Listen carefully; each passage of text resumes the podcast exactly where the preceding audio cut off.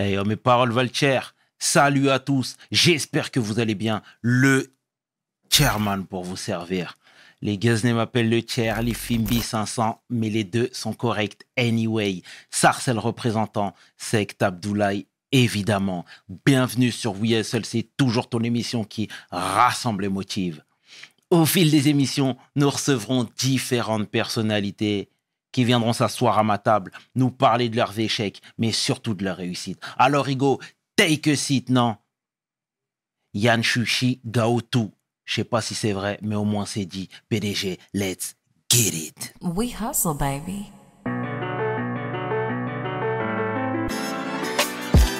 Le chairman. Hustle, baby. Le chairman. Hustle, baby. Le chairman. De retour sur We Hustle et aujourd'hui, je suis vraiment fier de recevoir un homme engagé, un homme de terrain, journaliste, chroniqueur, humoriste, l'homme que l'on nomme Yacine Bellatar. Yacine. Quelle présentation. Je. Je savais pas que j'avais fait tout ça. ça va Tout va très bien. Et toi, Yacine? Ça va bien Ça écoute, va? Je suis très très heureux d'être là. Je voulais déjà te féliciter parce que souvent on, on remercie les artistes, mais on remercie assez rarement les gens qui nous reçoivent. Donc euh, je suis très très fier. Je suis fier de ce que vous avez fait. Bravo les gars. Merci beaucoup pour tes mots, Yacine. Sincèrement, ça me Normal. touche et ça nous touche énormément. Yacine, dis-moi, est-ce que tu peux te présenter, s'il te plaît, en quelques lignes pour celles et ceux qui ne te connaissent pas? Bah, ils sont nombreux et nombreux. Je m'appelle Yacine Bellatar. Je suis euh, humoriste. J'ai 40 ans. Je suis né en 82, une très belle année. Et ça va faire maintenant 20 ans que je suis dans ce métier absolument incroyable de l'entertainment. Et voilà, et puis j'ai eu quelques vies politiques. Et je songe à me retirer dans les années qui viennent euh, pour des raisons de, de fatigue, mais je suis encore là pour, euh, pour ne pas nous laisser faire, tout simplement, et, et montrer que euh, on peut être français et complexe. Voilà. Mhm. Je suis pas d'accord avec ce que tu viens de dire. Il faut pas que tu te retires. On aura le temps d'en parler. Alors, d'où vient le frère? Écoute, moi j'ai une enfance très heureuse, contrairement à ce que disent beaucoup d'humoristes qui disaient euh, on n'avait pas de quoi manger, tout ça, pas du tout. Moi j'ai grandi dans le 78, Euh, mes parents ont débarqué dans une ville qui s'appelle Conflans-Sainte-Honorine. Mhm. Grâce à Valéry Giscard d'Estaing, mon père a amené ma mère. On était une fratrie euh, de quatre, nous avons fini à deux. Et, euh, et mon père a décidé d'aller s'installer une fois que son usine a fermé euh, euh, du côté du 78 riche. Donc je ne vais pas mentir, surtout derrière ce micro, mais on m'a fini souvent à des ghettos, à des quartiers difficiles, mais moi j'ai surtout grandi dans une ville très riche, à côté de Marly-le-Roi qui s'appelle l'Étang-la-Ville, et mon père était taxi là-bas. Et tout simplement, quand j'ai eu euh, 19 ans, mon père a décidé d'aller s'installer au Muro. Donc euh, maintenant, ça fait maintenant plus de 20 ans qu'ils y sont. Mhm. Et tout simplement, une enfance heureuse. Bah, enfin, tu vois, je pense que t'es pas très élo- éloigné de moi dans l'âge, mais il n'y avait pas de question raciale, il n'y avait pas de question, euh, j'allais dire, sociale. Euh, On était des rebeux, des renois, des babtous, des asiatiques, on traînait ensemble. Cette question raciale est venue nous séparer un peu plus tard. Puis surtout, jusqu'à 2002, tu vois, j'ai vécu dans l'innocence de la France, quoi. Tu vois, pas, pour moi, les racistes, c'était des mecs euh, qui étaient même pas euh, légitimes quasiment à parler. Mhm. Puis depuis que Le Pen est arrivé au second tour, la vérité, c'est que ça les a vraiment décomplexés. Et euh, à 20 ans, j'ai décidé de monter à Paris faire carrière. Alors pour beaucoup de gens, ça a l'air simple et tout. Vous dites, ah ouais, il y a le RER A. Mais comme toi, tu es un banlieusard, même si on habite à côté de Paris, le plus dur, c'est venir ici, à Paris, et que ça marche. Et pas retourner dans ta cité avec une, euh, un sentiment d'échec. Donc à 20 ans, 21 ans, je suis à Génération. Et là, à ce moment-là, euh, la donne change parce que Génération se politise à travers nous. Génération qui était une radio déjà légitime euh, de par le rap qu'elle passait, Time Bomb. euh, C'était une petite radio locale, hein, Génération, il ne faut pas oublier que c'est une radio parisienne. Mais elle avait une aura, une, légitimité que Skyrock à l'époque ne pouvait pas forcément offrir. Et nous, à l'époque, on fait des débats avec des chauffeurs-livreurs, des gueules cassées, quoi. Un peu ce que tu fais ici. C'est-à-dire qu'en fait, on commence à incarner une forme de parole euh, alternative. Et ça marche. Malheureusement, bon, je veux dire, c'est le destin, mais on se retrouve en fait à faire de la radio durant les émeutes euh, de Villiers-le-Bel et les émeutes avant de Clichy-sous-Bois. Mhm. Donc il y a cette espèce d'inconnu banlieusard qui se crée. Et après, bah, tout simplement, moi je suis humoriste, donc euh, comment ne pas rire de ces situations-là qui sont si graves? Tu vois, moi c'est pour ça que de 2000, euh, 2005 à 2000, euh, 2010, je suis quand même dans une génération qui va voir apparaître NJ Jol et sais, c'est avec eux que j'ai commencé Exactement. euh, le comte de Boudarbala, le rap, le rap français. euh, bon, on dit toujours qu'il a été à son apogée avant les, entre 98 et 2000, mais bon, après 2000, il y a un phénomène d'industrialisation du, du hip-hop qui se crée. Donc, tu vois, à ce moment-là, il y a les trophées du hip-hop qui se mettent en place. Je me souviens. Et après, il y a ce que j'appellerais euh, bah, la bascule, c'est-à-dire on t'offre le choix. J'ai travaillé à Canal+, j'ai travaillé à France Télé, j'ai travaillé à Radio France. Il y a toujours cette petite musique de fond que tu vas connaître. C'est celle de dire si tu bascules dans le gros entertainment, alors à ce moment-là, il faut lâcher ce que tu es. Tu vois, il faut faire des, des compromissions, il faut accepter l'idée de se manger des vannes absolument sordides. Ouais. Et ça, pour moi, euh, c'était c'était compliqué. Donc j'ai vu des, des, des frangins euh, aller vers, euh, vers le show business en oubliant un peu ce qu'ils étaient. Donc voilà, et j'ai fait un premier spectacle qui a très bien marché, qui a fini au Bataclan, qui était une symbolique importante pour moi. Le Bataclan m'a touché dans ma chair, tu vois. Et là, mon deuxième spectacle s'appelle En Marge et il marche tout aussi bien que l'autre. Mais il y a cette idée dorénavant, euh, c'est pour ça que je, je me sens bien ici, mais d'être des darons, quoi. Tu vois Tu sais, je vais faire un flashback. On a rétro, on a avancé un peu trop vite là, mais c'est très bien. Moi, je veux que tu nous dises quel genre d'enfant était Yacine. Tu vois, parce que quand je te vois à la télé, t'as du verbe.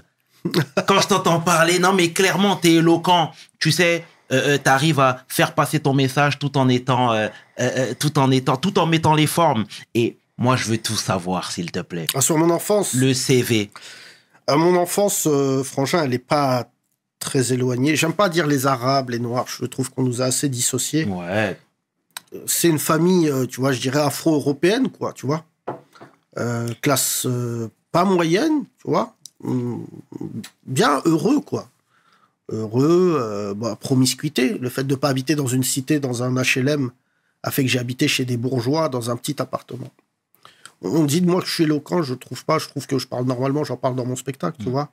L'embrouille, c'est que en fait, les gens qui passent à la télé, qui nous ressemblent, on, on sont moins éloquents. Euh, Il y a des gens qui ont le verbe. hein. Mais la vraie interrogation, c'est que comment j'en suis venu à ça? Deux choses. La première, c'est que j'ai grandi, encore une fois, j'ai pas grandi dans un quartier. Donc je me suis retrouvé petit, et c'est très important, je le dis pour les gens qui nous regardent, euh, avec que des blancs. Donc ça, ça peut-être, ça m'a permis d'avoir quelques mots de vocabulaire en plus, tu vois. Et ça, c'est important. C'est l'un de mes combats aujourd'hui, c'est de savoir combien de mots ont les gens de banlieue dans leur bouche quand ils arrivent dans un circuit comme le collège ou le lycée. Même si après, ça se, ça se, ça veut dire ça se démocratise. Tout le monde finit par être éloquent, euh, enfin éloquent en tout cas, commence à avoir euh, le nombre de mots euh, équivalents. Et le deuxième point qui est déterminant, c'est surtout lire. Enfin, tu vois, je pense que de toute manière, tu, tu, Mhm. je sais pas si tu as des enfants, si... mais en fait, à partir du moment où tu as le syndrome de la lecture, j'ai beaucoup lu à un moment parce que j'étais très fâché contre la société française et je croyais, comme euh, toute personne euh, comme moi, avec un, un ego comme le mien, que j'étais le seul à souffrir. Tu vois, j'avais 18 ans, je me disais, cette société, elle m'aime pas, voilà mes problématiques, je suis pas reconnu par la France, au bled, et je suis pas reconnu comme tel, tu vois, je suis toujours l'étranger quelque part, c'est ce qui passe pour les binationaux comme nous. Et plus je lisais, plus je trouvais des réponses à mes interrogations, tu vois, que j'arrivais pas d'ailleurs, c'est assez intéressant que tu poses la question, à parler même avec mon père. Enfin, tu connais nos darons, quoi, une espèce de pudeur, et t'as pas envie de les amener dans un terrain philosophique alors que c'est des ouvriers. Je sais pas que l'ouvrier bête, loin de là, tu vois. Je trouve mes parents brillants, mais j'arrive pas à converser. Et, euh, et en fait, dans les livres, je me suis plongé pendant à peu près 2-3 ans dans une chambre euh, à lire, à lire, à aller à la bibliothèque, à revenir. Et un film a eu un gros impact sur moi. Je une- c'est pas une équivalence, mais euh, l'histoire de Will Hunting, euh, qui est un film absolument magnifique. Et, euh, en fait, j'ai vu avec Matt Damon et Ben Affleck et Robin Williams, et je voyais ce mec en fait qui était pauvre. Lui, pour le coup, il est pauvre dans le film. et qui transcendait son intelligence. Lui, c'est un génie. hein. Moi, ce qui n'est pas mon cas. Mais je me disais, putain, le gars, tu vois, le fait de lire, ça lui permettait dans le film de tenir tête à des, à des gens soi-disant instruits. Et je dis ça parce que ici, c'est la cible aussi des gens que tu touches. faut pas être complexé. Ce que j'ai appris à travers la lecture, c'est que j'étais un garçon très complexé vis-à-vis des Blancs, de leur, de leur manière de parler, de leur manière de s'exprimer.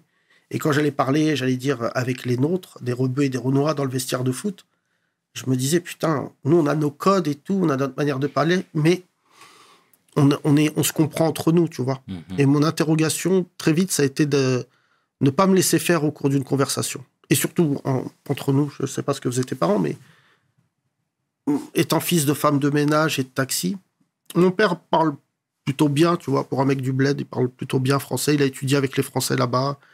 Pas à faire. euh, Ma mère sait ni lire ni écrire. Et, euh, et ma mère était femme de ménage. Et des fois, je voyais des, des blancs chez qui elle faisait le ménage, certains la moucher, tu vois, quand j'étais petit.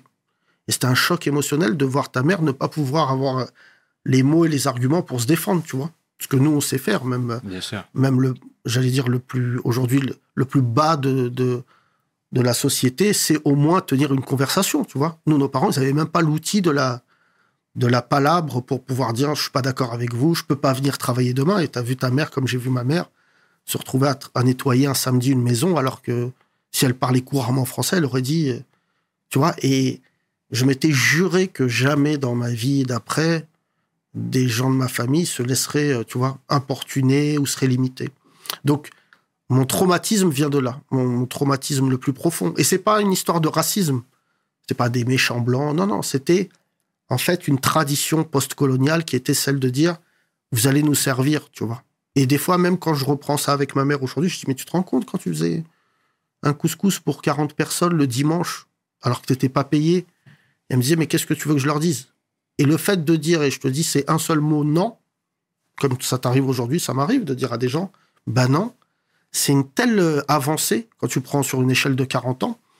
Et donc aujourd'hui, c'est pour ça que j'étais un enfant heureux. Évidemment, j'ai cru que j'allais avoir une carrière footballistique comme, euh, comme Zidane, parce qu'il faut Mhm. dire la, la vérité. Nous, mais c'était surtout des sportifs. France 98, t'avais envie d'être Zidane.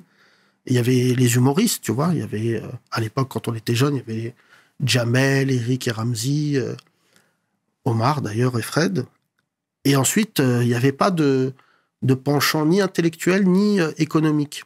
Donc ma réussite, tu vois, très vite, je me suis dit, mais pourquoi ces deux autres professions-là, c'est pas celles qu'on met en avant? Pourquoi, en fait, vous m'imposez l'idée de réussir en étant un mec de quartier par le sport, par le rap ou par l'humour? Pourquoi vous m'avez jamais proposé de devenir milliardaire, millionnaire? Enfin, c'était l'ambition, mon ambition, c'était d'avoir de l'argent. Mhm. Et je m'en cache pas, tu vois, aujourd'hui, quand les communistes de ce pays me disent Ouais, tu penses qu'à l'argent Bah ouais, parce que vous, vous êtes disposé dans votre vie à ne pas y penser jeune. Nous, l'idée, c'était pas de dire on veut être riche pour l'opulence et montrer qu'on a de l'oseille, mais c'était surtout d'être confortable, tu vois. Mhm. Et le fait d'être confortable financièrement, ça te permet aussi d'avoir une certaine confiance en toi. Et aujourd'hui, quand tu dis ces mots-là à l'extrême gauche de ce pays qui dit oui, mais les retraites, oui, mais les amis, euh, c'est très bien le débat sur la retraite. Moi, je, je comprends que vous soyez, mais nous, nos parents, ils songeaient même pas à avoir une retraite. Vous voulez que je vous parle de la retraite de nos darons, de voir dans quel état elle est? Je crois que ma mère, elle prend un papier pour voir tranche 1, tranche 2. Tu vois, aujourd'hui, il la plupart de nos darons, quand ils retournent au bled, ils ont des retraites à moins de 1000 euros. Et c'est nous, c'est nous, c'est toi, c'est moi, qui contribuons à la différence. Absolument, Et absolument. tu vois, et ça aujourd'hui, je peux en parler chez toi. Ça fait 15 jours que je regarde les débats sur la retraite, Frangin. J'ai pas vu une émission télé parler de nos parents en disant mais c'est vrai que ces gens-là, ils manifestent pas, ils disent rien, mais parce que c'est nous le capital. C'est nous qui rançonnons nos parents en disant tenez l'argent pour aller justement. Et, et tous ces détails-là font qu'aujourd'hui, peut-être j'ai été à l'aise sur le fait d'avoir une construction en disant l'angle mort de la société médiatico-culturelle française qui sont les Arabes et les Noirs. Et bah du coup, je veux parler, je veux parler de ça. Je veux pas parler pour eux, mais je veux parler, euh, je veux parler d'eux. Tu vois, et, et mine de rien, bah du coup, ça, je dis pas, c'était pas un calcul, Mhm. mais c'était une nécessité. Et c'est bien juste ce que tu dis, euh, Yacine, mais tu vois, et c'est même bien le fait de souligner que ta mère a trimé et que justement, c'était quelque part ton, ton, ton, comment dire, à travers son schéma, c'était ton carburant. À savoir, tu ne voulais pas justement revivre cette situation, ou du moins qu'un des tiens revivre cette situation. Et ça, c'est tout à ton honneur, Yacine. Mais comment justement ils ont pris la nouvelle quand tu as décidé de te lancer dans l'humour, dans la comédie? Tu vois, parce que clairement, qu'on se le dise, ce n'est pas palpable dès le départ. Dire, je veux faire de l'humour. Ils n'ont pas d'exemple euh, à proprement parler. Écoute, je, tu me prends par les sentiments, je vais essayer de pas craquer, mais c'est l'anniversaire de mon meilleur ami qui est décédé malheureusement dans le crash de, de Ethiopian Airlines, euh, Monsieur Karim Saafi. Et en fait, euh, je pense comme toi que l'adoubement ne vient pas de nos parents à la base. J'ai pu leur en vouloir un moment assez bêtement d'ailleurs, parce que t'en veux jamais à tes parents quand t'es bien élevé, de cette incompréhension, tu vois. À aucun moment ça n'a été une souffrance, ça a même plutôt été une force. Et si je te parle de mon meilleur ami décédé, yarhamou, c'est que lui, il disait, il me voyait sortir de chez moi. Mes frères, j'étais un animal à 19 ans. Je disais à mon père, ouais, je veux faire des blagues. Et mon père me disait, mais de quoi tu parles, tu vois?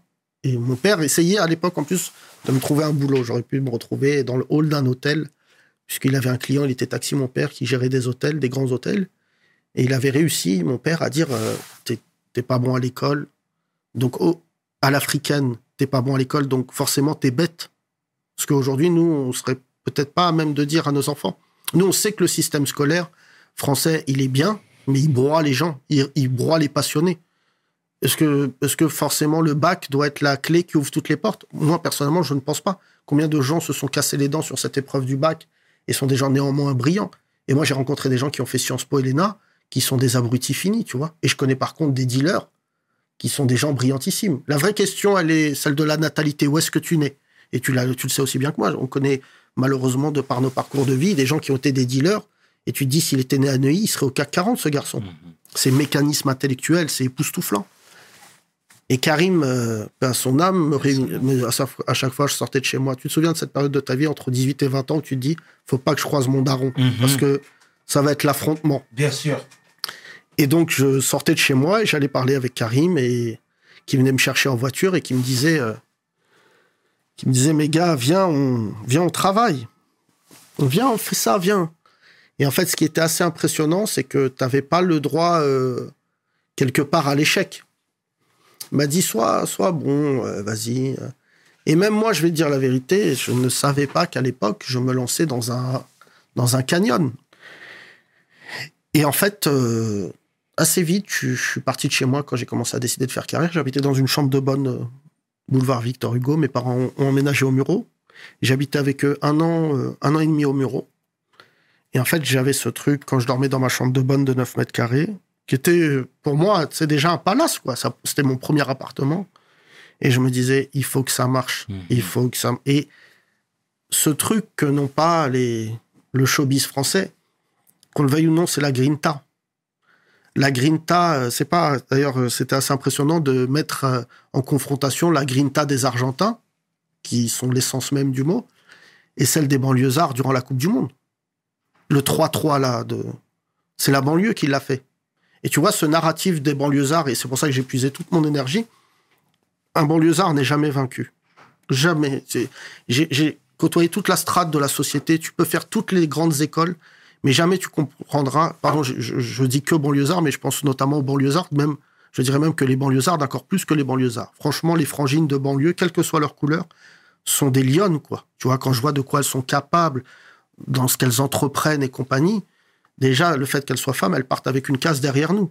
Mais tous les banlieusards que je connais, c'est pour ça qu'à chaque fois, maintenant, vu que j'ai voyagé, j'étais aux États-Unis, j'étais fasciné par les Noirs américains qui venaient qui disaient, Eh frère, bravo, tu vois, avant même la discussion. Et il n'y avait pas de.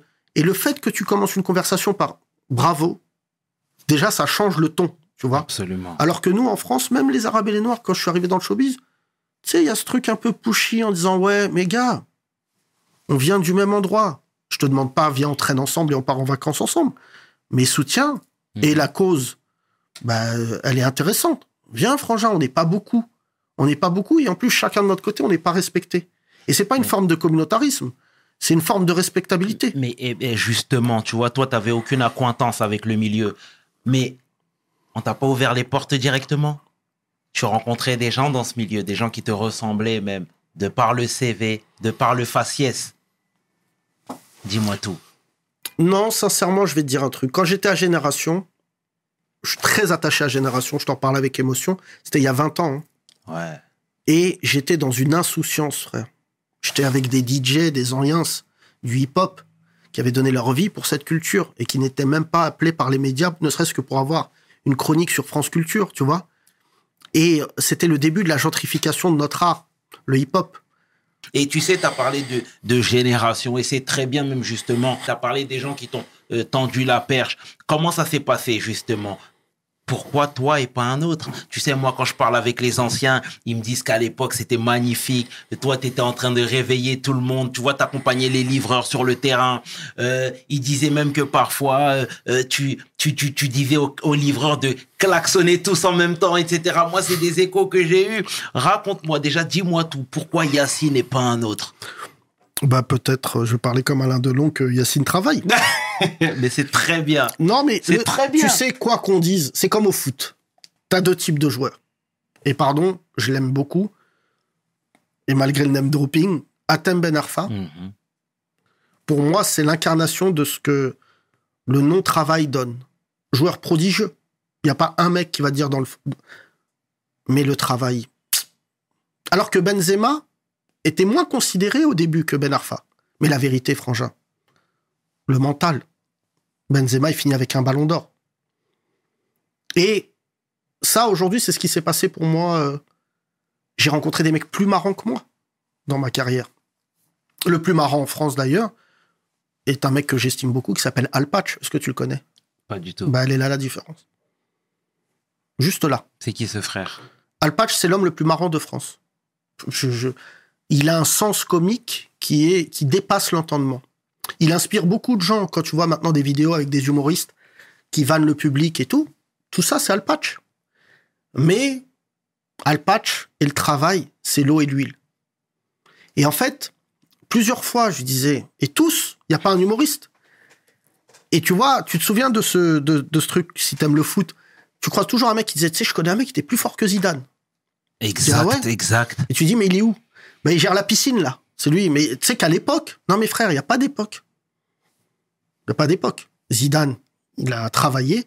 Et si tu veux, la valeur travail chez les talents de banlieue, elle n'est pas, euh, elle n'est pas, comment dire, elle n'est pas entretenue. Donc, quand je suis arrivé à Génération, j'avais un truc, c'était tous les jours, tous les jours, de travailler. Tous les jours. Et il s'avère que j'ai, déjà à l'époque, je me suis rapproché de quelqu'un qui est aujourd'hui encore dans ma vie, qui s'appelle Thomas Barbazan, alias DJ Chelou, et qui m'a appris, je le dis ici parce qu'il n'est pas là, parce que je suis toujours ému quand je parle de lui, mais, mais tu vois, Thomas, ça fait 20 ans qu'on travaille ensemble, qu'on écrit des blagues.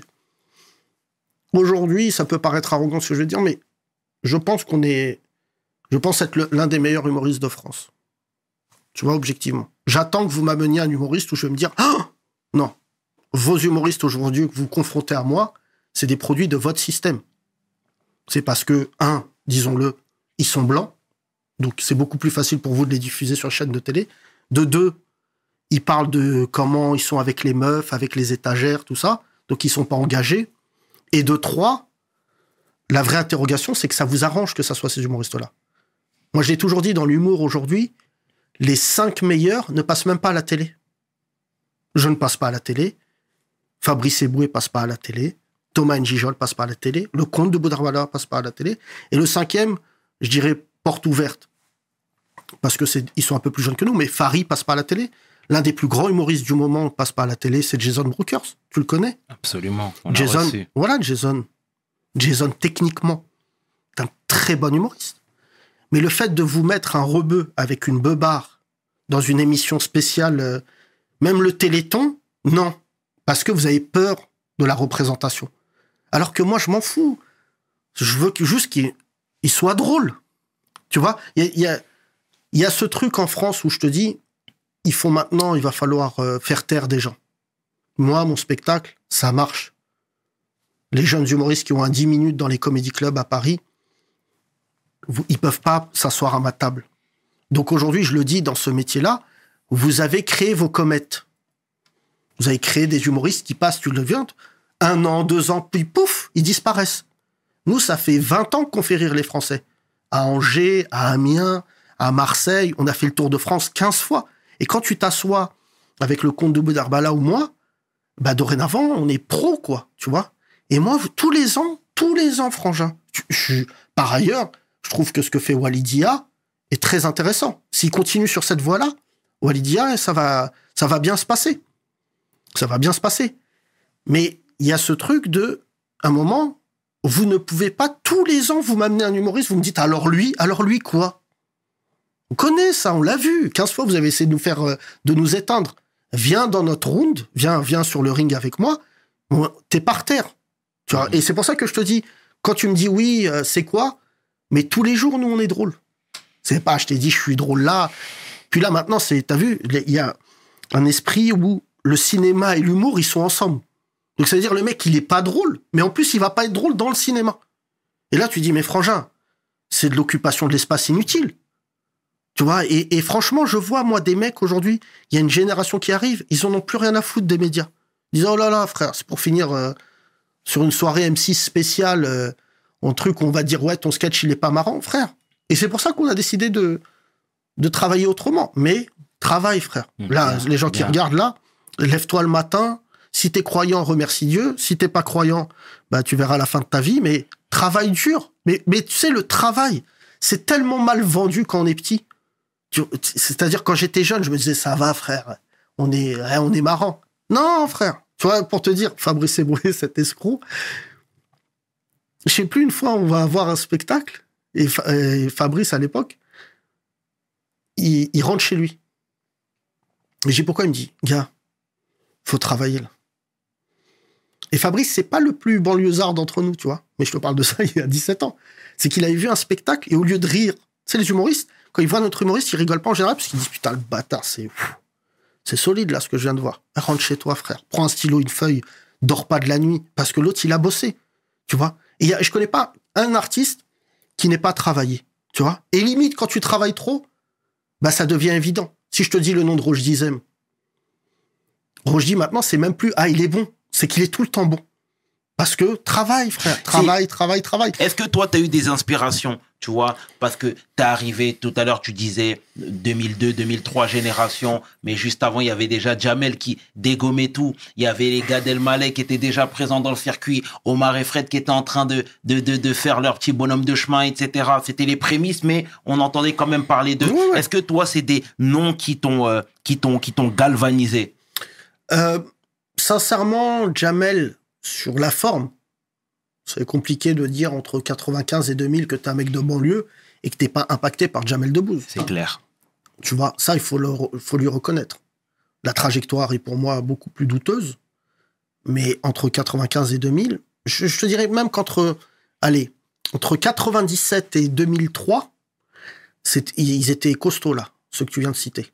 Gad, euh, Jamel, Eric et Ramsey. Aujourd'hui, Gad euh, bah, prospère, parce que c'est un mec qui malgré euh, le malheur qui l'a touché avec euh, son, son histoire, il a su transcender un échec. Et je pense que c'est même plutôt, c'est salvateur ce qui s'est passé. Parce que Gad a pu mesurer que le showbiz, en fait, c'est pas des gens sincères. Quand il y a eu sa polémique, Gad, qui est une méga star, s'est retrouvé dans ce putain de métier, lâché en disant Ah ouais, écoute, moi j'ai de l'estime pour Gad parce que je trouve que c'est un humoriste à dimension humaine, avec des doutes, des failles, euh, tu vois, pas de certitude. Et puis la vérité, c'est qu'il a repris le chemin de la salle de boxe. Gad, c'est un mec qui fait des zéniths. Puis à un moment, quand il a eu euh, l'histoire, euh, ben, il est retourné euh, jouer dans des comédie clubs devant 40 personnes. Ça, ça force le respect. Et on pourrait appeler ça l'œil du tigre. Jamel, quand je suis arrivé à Paris, Copy comics, hein, pour que, ouais, pour copy que les gens ouais. comprennent. Jamel, euh, tu parles des années Astérix, Mission Cléopâtre. Mhm. Il est vraiment tout là-haut. Jusqu'à son deuxième spectacle, tu dis, bon, bah là, je le prends pas, ce gars-là. Tu vois, comme en boxe, moi j'ai- j'aime beaucoup la boxe, je réfléchis en boxe. Et à l'époque, c'est pas on est des poids plumes, nous on est des poids à coq, tu vois, on n'existe même pas face à eux. Mais le travail, frangin. Donc, moi, c'est des contemporains. Donc, quelque part, c'est vrai qu'ils étaient là bien avant moi, mais le marché n'était pas le même. Jamel, il était 100% soutenu par une chaîne qui s'appelle Canal+. Je suis pas en train de te dire que si moi ça avait été le cas, c'est autre époque. Mais Jamel, il arrivait sur nulle part ailleurs quand il voulait, Et tu te souviens, on rigolait, on se disait, c'est qui ce ouf Et en fait, nous, quand on arrivé, c'était déjà plus disparate. Il y avait, il y avait déjà un peu plus d'humoristes. Là, maintenant, il y en a beaucoup trop, si tu veux mon avis. Mais ils ont connu l'âge d'or des médias. Il y avait de l'argent, il n'y avait pas de CD gravés. À l'époque, il n'y en avait pas trop, tu vois. Et en fait, dès que tu faisais un projet, tu avais des sommes colossales d'avance. C'est pour ça que les mecs, ils avaient emmagasiné beaucoup, beaucoup, beaucoup de projets. Parce qu'il y avait tellement d'argent. Alors qu'aujourd'hui, tu vois bien, toi, tu fais un, un contenu avec ton économie. C'est clair. Mais à l'époque, t'arrivais, tu connaissais un mec, ouais, ça va passer. Et en fait, moi, quand je suis arrivé à Paris, j'ai dû trouver un autre modèle économique en me disant, OK, ça va là, machin. Et pour te finir, la vraie interrogation pour moi, c'était qui m'a permis. Jamel, euh, c'est pas lui qui m'a donné envie. Le premier humoriste qui m'a donné envie de faire ça, où je me disais, ah ouais, c'est beau, c'est Smaïn. Et faut reconnaître à Smaïn. euh, et après, moi, je suis né en 82, donc je suis un enfant des inconnus. Tu vois, j'allais à l'école, je faisais leur vanne en cours de récréation. Les nuls, tu vois. Euh, je parle vraiment de. Après, il y a eu toutes ces années Canal. Et en fait, c'est Canal qui nous a permis de se dire. C'est pour ça que je, je dirais pas que Jamel. Jamel dans Canal, certes. Mais à l'époque, Canal, il nous donnait envie de faire de l'humour. C'est le fameux esprit Canal et compagnie, l'irrévérence, euh, l'insolence. Les guignols de l'info étaient une très belle école. Et on va pas le contourner mille ans il y a un Renoir qui est arrivé métis qui s'appelle Dieudonné. Et là, j'ai dit, putain, c'est ça que. Parce que j'aimais Coluche et des proches. Mais en fait, ça restait des mecs qui avaient. Coluche était un- un immigré italien, Michel Colucci. Et j'avais, tu vois, j'aimais son engagement. Mais il manquait ce détail de proximité. Et celui qui me l'a provoqué, évidemment, pas un humoriste de ma génération dira le contraire, c'est Dieudonné beaucoup plus que tous ceux que tu as cités. C'est-à-dire Dieudonné, dans cette époque-là, entre 97 et 2003, c'est pas que c'est le roi, c'est l'empereur de l'humour français. Donc tu comprends la délicatesse avec, pour nous, d'avoir vécu l'apogée de Dieudonné, la chute, et actuellement euh, la rédemption, sur une échelle de vie très courte. J'ai pas de... j'ai- Si j'ai un jugement, euh, si je puis me permettre, de collègue, parce que je l'ai déjà dit, donc je peux te le dire ici. Mais Dieudonné, il a façonné une génération d'humoristes. Tu vas dans beaucoup de comédie clubs aujourd'hui, les mecs, ils ont le phrasé de Dieudonné. Foresti a le phrasé de Dieudonné. Tout le monde voulait parler comme Dieudonné, cette espèce de Jacques Audiard franco-camerounais. Et puis surtout, Dieudonné, il a fait rentrer des personnages qui n'existaient pas dans l'humour français. Tu vois, euh, quand il fait le daron du bled, tu te souviens, même toi, tu disais, mais ça, c'est le vrai accent. C'est pas, c'est pas presque, c'est pas nanana. Et post-année Michel Leb, où tu voyais des, des blancs faire des accents, euh, il y a un Renoir qui est venu et qui les a percutés de plein fouet. Et la vérité, c'est que Dieudonné aurait pu et a dû être quelque part une forme de Coluche noir. Et il a eu euh, bah, tout ce qu'on sait. Tout Et quelque part, ça a freiné beaucoup les humoristes racisés sur le fait de dire Oula, oula, faut pas trop s'engager. Et, malheureusement, ça a créé une génération un peu du vide. C'est pour ça que quand Njijol, Eboué, moi, Samy, on est arrivé le comte de Boudarbala, on avait des choses à dire sociétales. Là où Gad Elmaleh fait du Gad Elmaleh, c'est pas un mec, je veux pas lui en vouloir. Son humour, c'est pas de parler de la société. Mais nous, il y avait un truc en disant, viens, on parle de la société, frère. Mhm. Et ce stand-up français, quand il est arrivé, t'as bien vu. La première Ouais. génération, on voulait parler les rebeux, les renois, les blancs, les mélanges, avait tout ça. il y a- il y avait une valeur sociale et sociétale. Bien sûr. Mais tu sais, tout à l'heure, je t'ai parlé de Jamel. C'est parce que, encore une fois, tu sais, quand je te parlais de l'exemple de tes parents, quand tu leur as dit que tu voulais faire de la comédie, c'était pas palpable encore. Oui, il y avait Smaïn, mais une personne, tu vois. Là, tu vois que Jamel, déjà, en termes de proximité, il habite pas très loin de chez toi. En termes d'origine, également, etc. Donc, c'était beaucoup plus, c'était, beaucoup plus simple. Tu comprends? Mais euh, il y a- s'il y a quelqu'un qui m'a jamais aidé, et c'est pas grave, c'est bien Jamel. Jamel a cette contrariété d'être un producteur humoriste. Tu peux pas concurrencer des gens qui, à un moment, veulent faire le même métier que toi. École américaine. Moi, je viens du hip-hop. Quand Dr. Dre découvre Eminem, Dr. Dre se retire, frère. Je sais pas si tu mesures. Nous, en France, si Dr. Dre et Eminem étaient français, Dr. Dre se dirait comment je vais bousiller la carrière de ce type-là? Non. Jamel, il a fait pour l'humour. C'est indéniable. Malheureusement, il a raté un virage sociétal. Le public arabe et noir qui vient voir nos spectacles sont plus engagés que l'humoriste sur scène, frangin.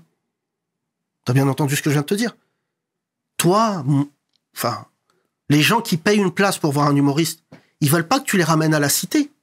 Ils veulent pas que tu dises que t'as une voiture qui coûte cher. Ouais, on a des voitures qui coûtent cher parce que on travaille, frère. C'est pas des exploits. Et en fait, c'est ça qu'il a raté Jamel. Et ça doit être pénible en termes de travail.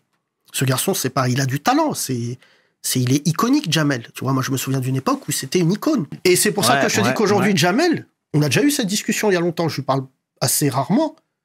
Quand tu commences à faire la pluie et le beau temps dans l'humour français en disant lui, il est marrant, lui, il est pas marrant, frangin, c'est pas ce qu'on te demande.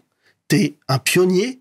Tu as, il est vrai, décomplexé ce, cette urbanité dans, dans l'art qui va de, de l'humour à ce que tu veux. C'est une arborescence artistique. Mais à un moment, il faut que tu te poses la question de savoir pourquoi on en arrive à ça. Et Mm. soudainement, ces mecs-là qui sont des icônes, des icônes, ça veut dire tout le monde les veut, tout le monde. Et d'un coup, ils sortent de la route. T'as vu le, la- mais le jugement, Omar, frère, Omar, si, ça m'a mis. Et moi, je suis colérique. Donc quand je vois Omar, on lui parle de la CAF, alors que le mec, il est chez Netflix, il cartonne, et vous le ramenez au truc le plus, le plus, j'allais dire, le plus, le plus social qui existe dans ce pays, le plus, tu vois, oui, la CAF, et alors? Il y a que les Noirs et les Arabes qui ont accès. Tu veux qu'on aille en Picardie, que je te montre des familles de blancs qui sont plus pauvres que des mecs des Mureaux? Et tu vois, et aujourd'hui, c'est pour ça que je te dis que par rapport à Jamel, ce que je lui souhaite, vraiment avec euh, tout l'amour du monde, arrête-toi, parce qu'on a besoin de toi, Mm. écris un spectacle où tu reviens et tu nous montres que tu rigoles pas, que vraiment t'es là-haut. Mais le Jamel qui nous a fascinés, aujourd'hui, il est digéré. Il est digéré par la France. Après, tu as vu, pour être honnête avec toi, tu sais, moi, et c'est clairement que mon avis, mon avis pardon, est très subjectif. Je t'en prie. Moi, je trouve qu'il a fait beaucoup. Bien il a fait beaucoup. Et après, il a le droit aussi de ne pas être sensible à, un, faire- à, à une catégorie de personnes, à un type d'humour. Tu vois ce que je veux dire sans que pour longtemps on dise de lui que c'est quelqu'un de mauvais, même si tu ne l'as pas dit. Je- pas, tu comprends- je n'ai pas non, dit non, non, non, mais tu comprends ce que je suis en train de te dire. Oui, mais volontairement, je, ne- je ne te dis la pas. ligne. Regarde, je te dis pas. Dis-moi. Pour, il n'est pas mauvais. Il est très talentueux. Il a encore ça. Ça serait pire s'il il l'était plus. La question, Frangin, je suis pas d'accord avec toi sur une chose. Dis-moi. Tu peux faire ce que tu veux. À la fin, cette incarnation que tu portes, tu ne peux pas l'éviter. Tu peux pas. Bien sûr que tu es sensible au sujet. C'est le sujet de ta vie. Tu, tu crois que moi, j'aimerais pas faire carrière comme les autres? À me retrouver en prime time sur M6 en train avec une perruque, en train de faire des blagues et me dire Tu te souviens à l'époque quand les Arabes et Noirs étaient humiliés? Frère, à l'heure où je te parle, les Arabes et Noirs sont humiliés. Pire, ils sont méprisés pour pas dire déshumanisés. Donc moi, j'affronte mon époque. Quitte à payer le prix lourd de ne pas faire de le métier là où je voulais le faire. Mais il faut pas, tu vois, euh, écouer de la rumeur m'avait dit une, assez jolie phrase et, et Amé aussi. Disait, ça peut paraître le- ça peut paraître relou ces discours-là d'engagement. Tu vois, quand quelqu'un parle, on dit ah ouais, non mais frère, c'est le rendez-vous que tu as avec ton âge et avec euh, avec ce que tu vas laisser comme trace. Il y a, on parle souvent de Coluche, moi je l'égale pas du tout. Mais Coluche, c'est la même histoire que Mohamed Ali. Coluche, il a été mis au piquet, frère, de- du showbiz français. C'est pas un arbre à noix.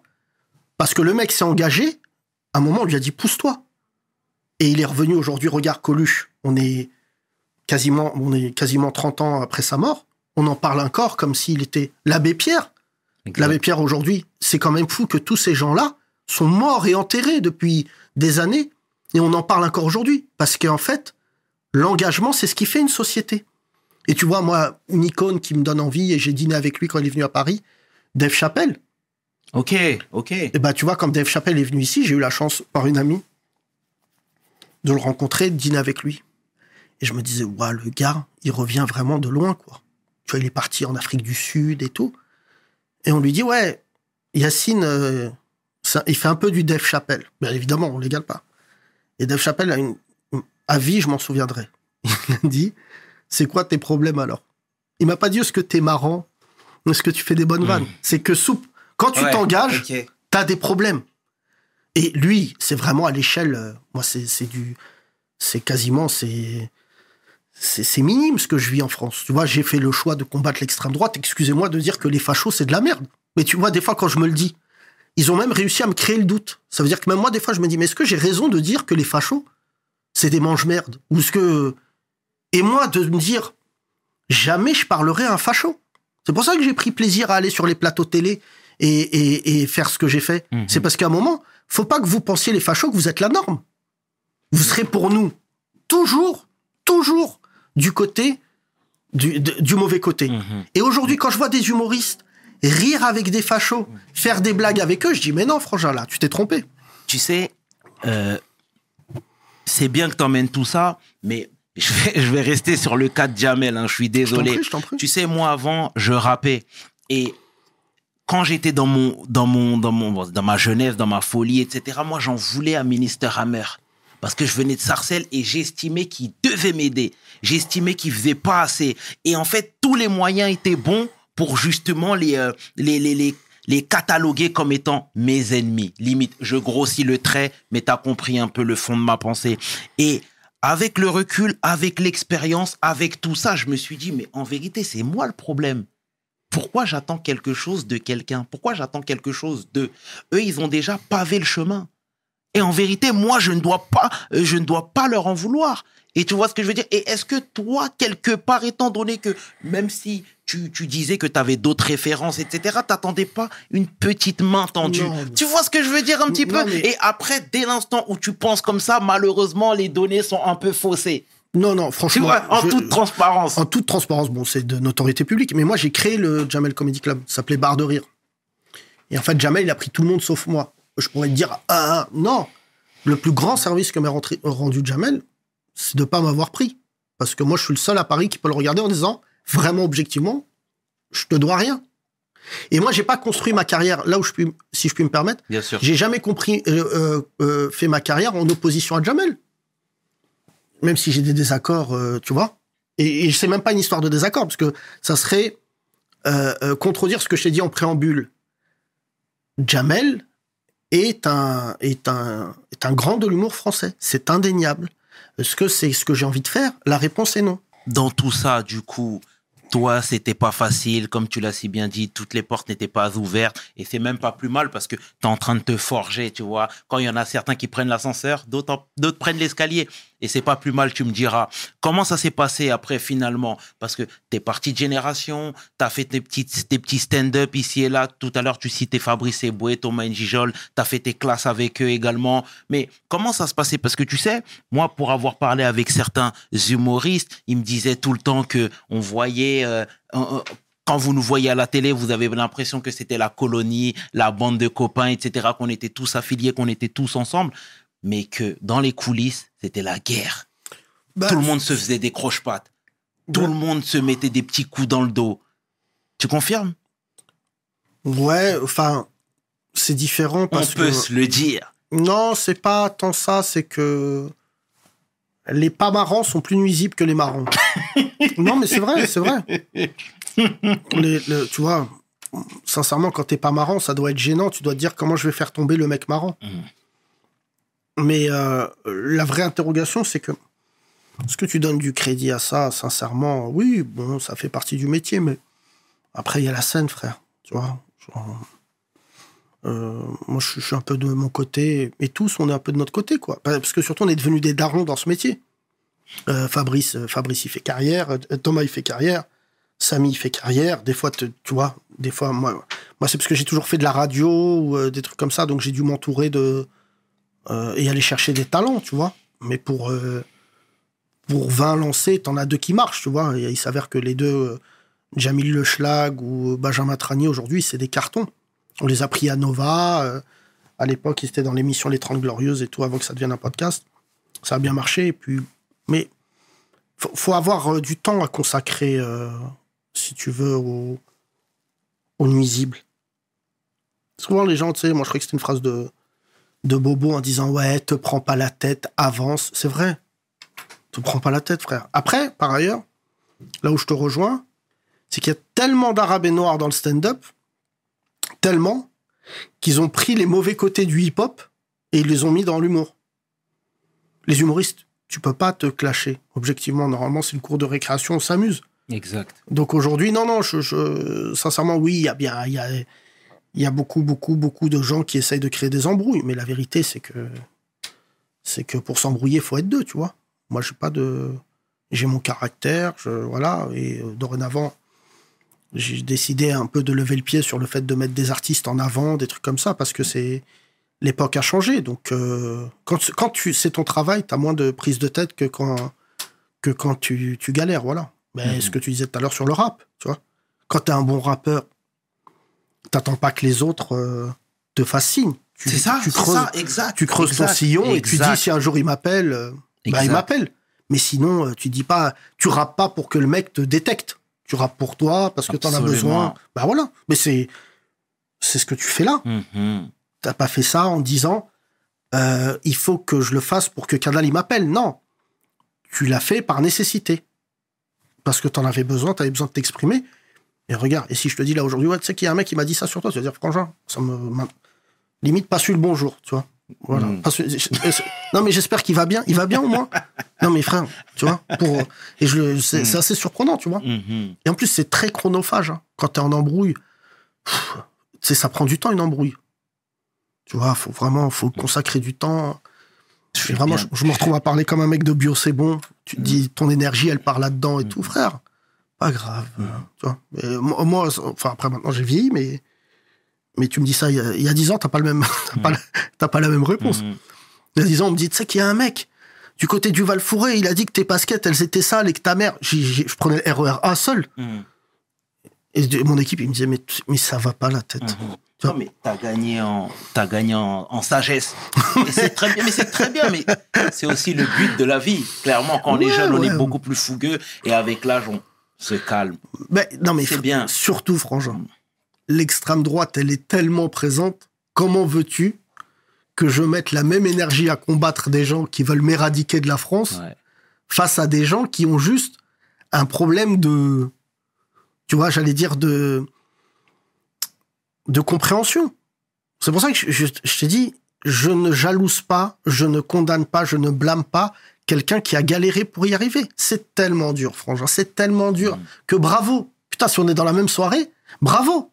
Bravo, on est ensemble et tout. Et c'est pour ça que je te dis, ça, euh, les voyages forment, euh, forment euh, la jeunesse. absolument. Mais quand j'étais aux États-Unis, je- j'avais pas envie d'habiter là-bas. Mm. Et je me disais, mais quelle énergie Un latinos, frère, il ouvre un truc de tacos, les latinos, ils disent, bravo, t'es. Bravo. Bah ouais, pourquoi nous on le fait pas, frangin? Et, et aujourd'hui, je crois que je passe ma vie à dire à des gens, bravo. Ouais, mais après, ça, ça s'inculque, ça s'éduque. Et à travers ce qu'on fait, je te jure que ça tombe pas euh, dans l'oreille d'un sourd. Oui, bien sûr, bien tu sûr. vois, ça, j'en suis persuadé et je vois même le fruit de notre travail. Donc, euh, pour répondre à ta problématique. Euh, et sans transition, mais tu vois, moi, l'impression que j'ai clairement, c'est qu'aujourd'hui, voilà, tu es un peu la tête de gondole, ou du moins tu l'as été. Tu vois, quand on parlait d'humoriste, etc., euh, euh, il y a toujours ton nom qui sortait dans, dans le petit peloton, du moins, moi, les gens avec, euh, avec qui je parlais d'humour et tout. Et, mais j'ai l'impression qu'à travers ce levier-là, tu t'en servais justement pour dénoncer. Tu vois, être la tête de gondole, oui. Je fais de l'humour, oui. Mais vous allez voir que de l'autre côté, mes convictions, vous allez les entendre. Je me trompe quand je te dis ça ou pas? Bah, tu sais, c'est une phrase de Jay-Z qui disait euh, I'm not a businessman, I'm a businessman. Ouais, ouais, ouais. Bah, c'est un- c'est une phrase qui, euh, que je m'applique souvent. Tu vois, là, je prospère. euh, objectivement, tu vois, je, je- pour te raconter l'anecdote, il y a quelques jours, j'ai négocié, alors que je le fais pas en général, je, je touche pas à l'argent. Sur la partie artistique, c'est des gens qui sont autour de moi qui s'en occupent. Il s'avère que par hasard, j'ai parlé d'argent. Et on m'a donné un cachet euh, très conséquent. Et je me disais, t'imagines, ton métier, c'est de faire rire les gens, d'être payé pour ça, et c'est un an de salaire de ta mère. Donc, si tu veux, la partie artistique, pour moi, elle est récréative. Je prends du plaisir, et c'est peut-être aussi parce que je suis détaché. Mais par ailleurs, euh, par ailleurs, mon ambition, et je le fais actuellement, c'est d'avoir une assise, euh, j'allais dire, euh, quasiment industrielle derrière moi. Et je crois que c'est ce qui nous manque en France. C'est que, tu vois, j'ai créé le slogan là, euh, de la cité à la city. L'idée, c'est qu'il faut qu'on rentre dans des, dans des, j'allais dire, dans des politiques d'investissement très conséquentes. Mm. Certains pourraient appeler ça communautarisme. Moi, j'appelle ça excellence. J'ai envie, moi, de voir des entrepreneurs euh, issus des quartiers arriver à un niveau de fortune qui fait que tout est possible. J'ai envie de- d'investir dans des écoles euh, qui apprendront à des gens à devenir des grands entrepreneurs. J'ai envie d'investir euh, dans une... euh, Voilà, là, il s'avère que, je te le dis ici, je, on est en cours d'ouverture de l'un des plus beaux lieux de Paris. C'est beau. Et mon idée, euh, et je te l'annonce ici, mais prochainement il sera localisé, et j'ai mis beaucoup de temps à l'ouvrir. Ce qui me plaît, c'est que ça m'impose un dress code. Donc, euh, quelque part, d'être beaucoup mieux, d'être tout le temps bien habillé. Tu vois, je me disais souvent quand j'étais petit, à quel moment nos darons, ils ont décidé d'être qu'en costard, pince, tu vois. Nos parents, ils mettaient pas des jogging, quoi. Tu vois, toi et moi, on est habillés euh, comme des darons modernes. Hmm. Et je me disais, j'ai pas dans ma tête, je sais pas le souvenir qu'il y ait des rebeux et des renois que je voyais à la télé. Il y en a qu'un qui me revient en tête, c'est Omar Sharif, tu vois, euh, qui avait une forme de, tu vois, de, de classe, D'élégance. ouais, d'élégance. Mhm. et, et, et tu m'as enlevé le mot de la bouche, mais il est temps pour nous d'avoir des investissements qui sont dignes d'élégance. Et le syndrome Peter Pan qui nous touche, c'est-à-dire même quand on est papa d'enfants qui sont quasiment, enfin, adultes, que tu mettes encore des baskets et que tu un jean troué et que tu sois au fin fond d'une chicha, je crois pas que ça soit le bel endroit. Il est temps pour nous de, tu vois, de, de faire, de monter en gamme. Et il y a beaucoup de gens aujourd'hui que je côtoie qui disent, euh, et c'est la perspective de mon prochain spectacle, c'est, on est des darons. Mhm. Tu sais, souvent ça revenait et tout. Je me disais, c'est un bon titre de spectacle, ça. Et je me dis, daron, ouais.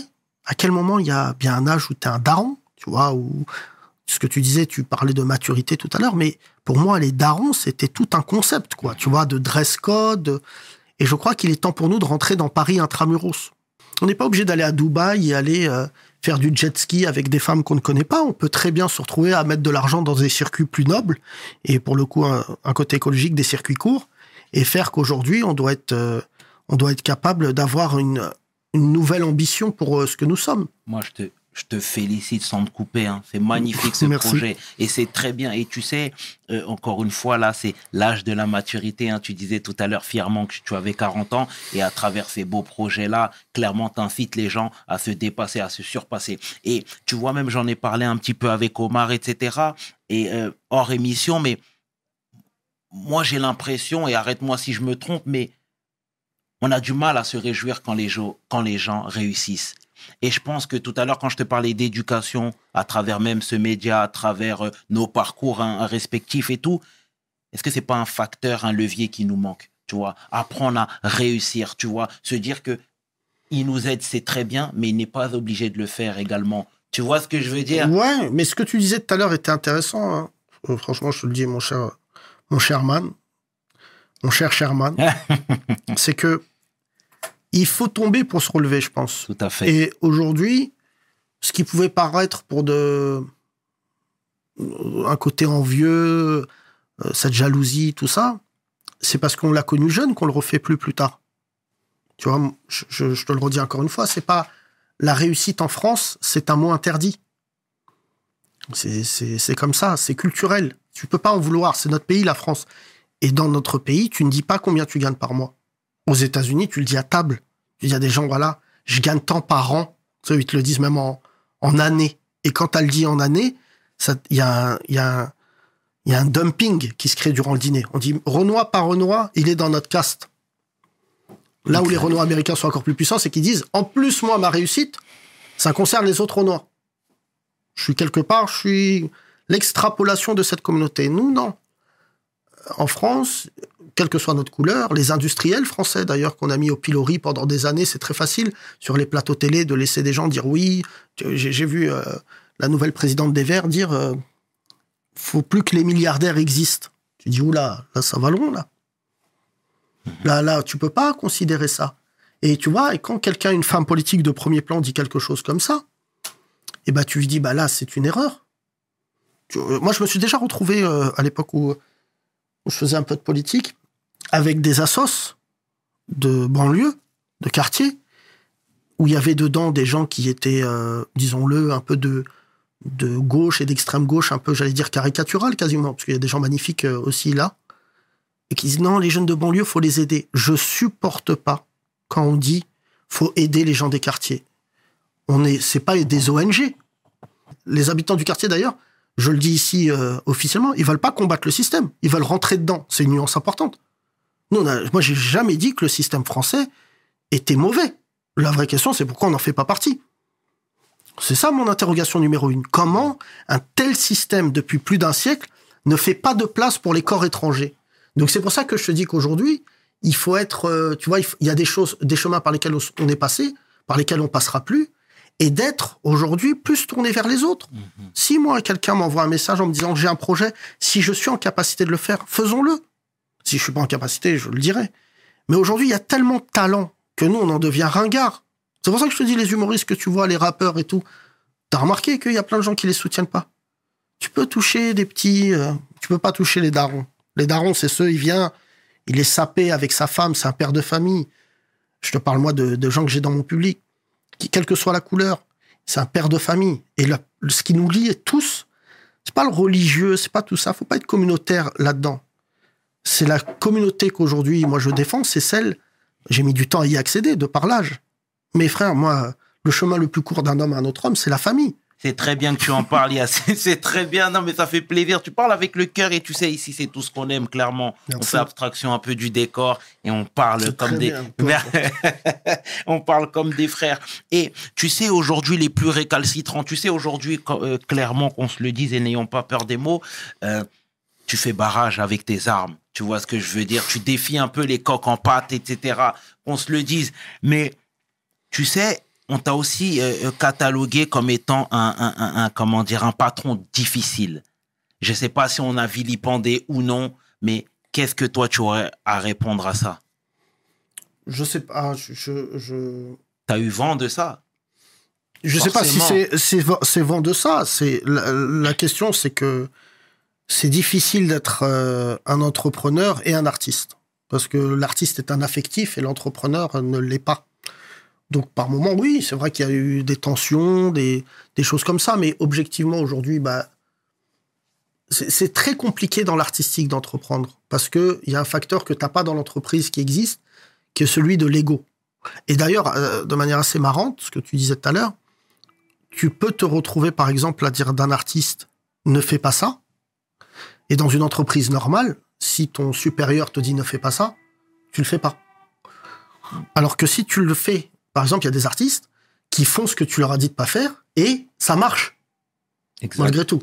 Donc aujourd'hui, euh, les phénomènes de bande que j'ai pu créer par à l'époque où il y avait beaucoup d'artistes et compagnie, je prends plus ce risque. Si tu veux que je te réponde très sincèrement, je ne passe plus par là. Et par ailleurs, tous les artistes avec qui j'ai travaillé, tous, sans exception, je leur souhaite que ça marche. J'ai jamais souhaité à un artiste que ça ne marche pas. En tout cas, nous, si tu dois parler de là où je travaille, c'est un dojo. Et un dojo, c'est dur. Et aujourd'hui, par moments, j'ai pu être un peu, j'allais dire un peu pushy, voilà, et dur, mais euh, j'ai pu euh, avoir des, des succès comme des échecs. La notion de management d'aujourd'hui d'un artiste est beaucoup plus complexe. Euh, moi, quand je suis arrivé, il n'y avait pas de management. C'est-à-dire que tu arrivais, tu faisais tes trucs comiques, et ton patron, ils étaient pas marrants. Tu sais, aujourd'hui, tu dis ça à un artiste. Il est traumatisé dans sa chair. Il va dire, ah ouais, il m'a dit, je suis pas marrant. Nous, à l'époque, c'était peut-être aussi parce que j'avais, j'avais le cuir dur. Et tu sais, je fais le, le- le parallèle avec le foot. Il y avait un joueur de foot qui s'appelait Jacques Santini qui jouait à Saint-Etienne. Tu te souviens qu'il était sélectionneur de l'équipe de France et tout. sûr. Et de Et- Lyon. et il de était Lyon. entraîneur de Lyon. Oui, exactement. Ouais. Et un jour, il a fait une Mhm. interview et j'ai trouvé ça très intéressant. À l'époque des Verts, tu sais, la grande équipe des Verts, il va négocier une augmentation dans le bureau de salaire, tu vois. Et le président des Verts lui dit Allez, t'es nul, circule. Il disait À l'époque, il n'y avait pas les médias, ou il n'y avait pas. Tu vois, tu t'encaissais et tu disais Bon, bah, ok. Aujourd'hui, dans le foot aussi, t'as des joueurs qui tiennent tête au coach. Qui disaient, le coach, c'est pas comme ça. L'époque a changé. Les techniques de management aussi. Et pour ne pas me retrouver dans un, dans une problématique, euh, tu vois, j'avais des chroniqueurs, euh, je les ai plus dans mon podcast, c'est pas grave. S'ils sont heureux comme ça et tout, et, on n'est pas tout le temps, on se quitte pas fâché. Mais il y a des, un artiste, il a, un, j'allais dire, une, Sensibilité. une sensibilité déjà, sinon il serait pas artiste. Mais surtout, il a un rétro-planning à lui qui ne concordent peut- peut-être pas avec euh, moi. Par exemple, récemment, je parlais avec un artiste. Et tu vois, c'est la grande mode là dorénavant, c'est que les artistes ils font à 10 minutes. Et ça dure deux ans. Tu vois, le sketch, il tourne et tout. Et tu dis, non, mais mon ami, le spectacle, ça dure une heure. Il te faut 50 minutes de cette qualité-là. L'artiste aujourd'hui, pas du tout, mon gars. Moi, j'ai un 10 minutes. Je le fais partout dans Paris. Ça me permet de vivre. Moi, je veux être juste dans le showbiz. Je veux pas être un grand artiste. Et par moments, j'ai pu être plus ambitieux pour un artiste qu'il ne l'était lui-même. Donc, c'est pour ça que je te dis, je ne prends plus ce risque-là. Je fais mon travail de mon côté. Moi, je suis moi-même artiste. Et ce que je disais tout à l'heure euh, sur un autre confrère, un artiste n'est pas forcément un bon producteur. Donc, euh, prenons du recul. Mhm. Ça t'a affecté, ça? Oui et non, oui. Écoute, ces trois dernières années ont été euh, très douloureuses pour moi sur d'autres sujets. Il faut relativiser. Ça reste, euh, ça reste quelque chose, euh, tu vois. Je, je t'en parle, je, je t'en parle avec euh, évidemment depuis tout à l'heure sincérité. On a des enfants, on a, tu vois, on a un autre schéma familial. Bien sûr. Moi, ce, ce, ce métier, c'est, c'est ma vie, mais c'est pas la vie la plus importante que j'ai. Mhm. Tu vois, je, je voilà, il y a un sentiment que je peux pas négliger, euh, Frangin, c'est l'ingratitude. Tu peux tout changer chez quelqu'un, mais s'il est ingrat, voilà, nous on demande pas de l'argent, on demande merci. C'est une nuance importante. Tu me dis merci, ça vaut tous les millions du monde. Parce que je suis pas dépendant de ton argent. C'est juste si on se voit dans 20 ans, tu me dis merci pour euh, ce que tu as fait pour moi, c'est suffisant. Je remercie tous les gens, moi, que j'ai croisés dans ce métier. Et je leur dis merci. Peut-être qu'à l'époque, j'ai pas eu le temps. Et là, je te le dis avec beaucoup de sincérité, cette histoire, quelque part, dont tu parles, m'a fait un bien en tant qu'être humain. Tu vois, ça m'a permis de me remettre en question, d'agir différemment. Et je te le dis ici aujourd'hui. Dites merci, ça coûte rien. Mais c'est bien vrai, tout ça, c'est bien vrai tout ce que tu es en train de dire, mais tu vois encore une fois, on t'a aussi rendu la monnaie de ta pièce. C'est-à-dire, Tu sais, aujourd'hui, euh, comme je te l'ai dit tout à l'heure, c'est que tu te dresses euh, contre pas mal de personnes, etc. Et ces mêmes personnes, justement, ont utilisé ces, euh, ces, ces comment dire, ces rumeurs-là et, te le- et les ont jetées en pâture. Non, mais tu sais, sincèrement, je, je... c'est pas du tout ça. C'est pas, c'est pas, c'est pas, euh, comment dire, c'est pas mon le, c'est pas comme ça que les choses se construisent. Il y a une carrière, c'est long. Il y a des hauts, il y a des bas. Faut considérer ça comme tel. Et ensuite, il y a une vraie interrogation, c'est que c'est un, métier où c'est dur de Exact. durer. Donc, tu peux pas te réveiller le matin, c'est ce que je te disais tout à l'heure, en disant qui m'en veut, qui m'en veut pas. Mhm. Il est fort probable que tu peux vexer des gens sans t'en rendre compte au moment où tu l'as fait. La vraie question, c'est le recul sur ce moment-là. Maintenant, sur le reste, tu donnes des coups, t'en prends. Euh, moi, on m'a dit que j'étais islamiste, que j'étais à la tête des frères musulmans, que euh, je donnais une partie de mes cachets euh, euh, à des mosquées salafistes. Il n'y a pas une accusation que j'ai pas eue. Je vais pas toutes les énumérer parce que Mhm. ton émission dure pas assez longtemps. La question, c'est qu'aujourd'hui, si moi je sais ce que je suis, c'est le plus important. C'est le plus Donc, important. Je vais pas moi aujourd'hui nourrir. Je, je te dis, je te dis vraiment, quand j'ai vu moi des choses écrites sur moi, la presse française dire c'est un islamiste, je dis ah ouais, ah ouais, donc là, on est dans le mensonge. On est dans des condamnations qui sont très très graves. Mettre mon nom à côté du champ lexical des gens qui ont fait le Bataclan a été l'une des choses les plus abjectes que j'ai connues dans ma vie. Donc, je te réponds parce que j'aime ton travail. Je te dis juste, je ne, je ne relance pas la machine. C'est Mhm. comme ça, ça fait partie, voilà. Euh, un ami à moi m'avait dit une très très belle phrase. Il m'a dit, mais à quel moment toi tu crois que tu vas insulter les gens et que les mecs vont pas te répondre? Dis, tu t'es cru où? Dis, tu viens sur un plateau télé, Exact. tu tiens tête à des fachos, et toi tu crois que tu vas rentrer chez toi et ça va bien se passer? À partir du moment où j'ai compris, et je vais te le dire aujourd'hui, j'ai compris quelque chose d'assez simple. J'ai fait ce métier parce que, comme beaucoup d'artistes, j'étais en quête d'amour. C'est pour ça qu'un artiste, il fait ce métier-là. C'est qu'en fait, il a besoin qu'on l'aime. Il a un- une envie de reconnaissance. Quand j'ai eu la reconnaissance, j'ai cru qu'elle allait perdurer dans mes autres activités. C'est pas du tout ce qui s'est passé. Quand mon nom est sorti à côté du président Macron, que je connais, avec qui j'ai un attrait générationnel, tout ça, des désaccords, des accords, enfin bref. D'un coup, Frangin, et je te le dis ici, puisque c'est le cas de ton émission, on n'attaquait plus euh, mes idées. On attaquait le, ce que je représentais. D'où, toi, petit bougnoul de banlieue, tu veux rentrer dans notre sphère? Et alors, je vais te dire quelque chose. Gauche, droite, extrême droite, extrême gauche. Quand tu montes là-haut, là où je suis monté moi, hein, là, c'est plus une histoire de discours. Omar le disait très bien. C'est quand même fou que deux personnes qui sont dans ce métier te disent la même conclusion. C'est qu'en fait, on veut clairement anéantir ce qu'on dégage. Moi, j'incarne peut-être quelque chose, mais je ne représente personne. Je te le dis derrière ce micro. Je représente pas les gens de banlieue, je représente pas les musulmans. Je suis issu de ces, de ces choses-là, mais je n'en suis pas. Personne n'a voté pour moi. Je suis juste un Français, un- un franco-marocain, et je te dirais même un afro-européen, qui veut qu'on le respecte. Donc à partir de ce moment-là, ça prendra du temps. Hmm. Mais je vous jure qu'à la fin, vous allez nous respecter. Vous pouvez avoir des désaccords, vous pouvez dire ce que vous voulez. Par contre, ne soyez pas mensongers. Ne mentez pas. Ne mentez pas. Mm. Et c'est pour ça que quelque part, quand tu dis t'as pas envie de craquer, j'ai pas envie de craquer, je te le dis, je l'ai jamais dit publiquement, t'as pas envie de craquer. T'as pas envie de te réveiller le matin en disant vas-y. C'est vous tous. Ça arrive, ça m'est arrivé. De surcroît ces deux dernières années. En me disant vas-y, frère, j'ai été pris par euh, l'amour, par la disponibilité, par la sympathie, par la tendresse de gens qui voulaient qu'on continue.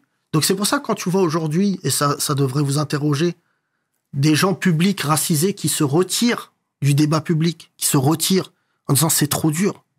Pour un je t'aime, t'as mille insultes.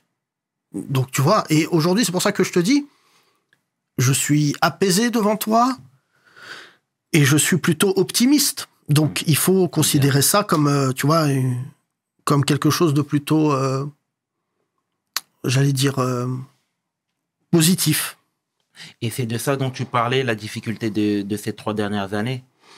Non, les trois dernières années, c'est parce que surtout, euh, un, déjà, j'ai malheureusement, pour des raisons personnelles, connu, euh, connu des moments très difficiles. Euh, euh, la mort d'un proche. euh, c'est aussi ça, je crois, être daron, tu vois. J'ai perdu quelqu'un avec qui je militais, avec qui je faisais, je t'en parle parce que c'est c'est quelque chose qui m'affecte énormément et qui me pèse. Et j'ai eu beaucoup de mal à me relever de ça, encore à l'heure où je te parle. Et puis surtout, je, je suis, j'étais fatigué. Je suis fatigué de ce, de, de ce, de ce plafond de verre. Qui, d'ailleurs, je trouve que l'expression est plutôt mal choisie. Il est même pas en verre, il est en titane. Le verre, ça se transperce. Mhm. Et j'ai été appelé et happé par mon africanité. Et je, peut-être que j'ai mis du temps à venir sur cette question-là, mais je suis l'enfant de deux continents. Et, et mon but n'étant pas de les réconcilier parce qu'ils sont pas fâchés. Mais à l'heure où je te parle, il y a une monnaie qui s'appelle le franc CFA.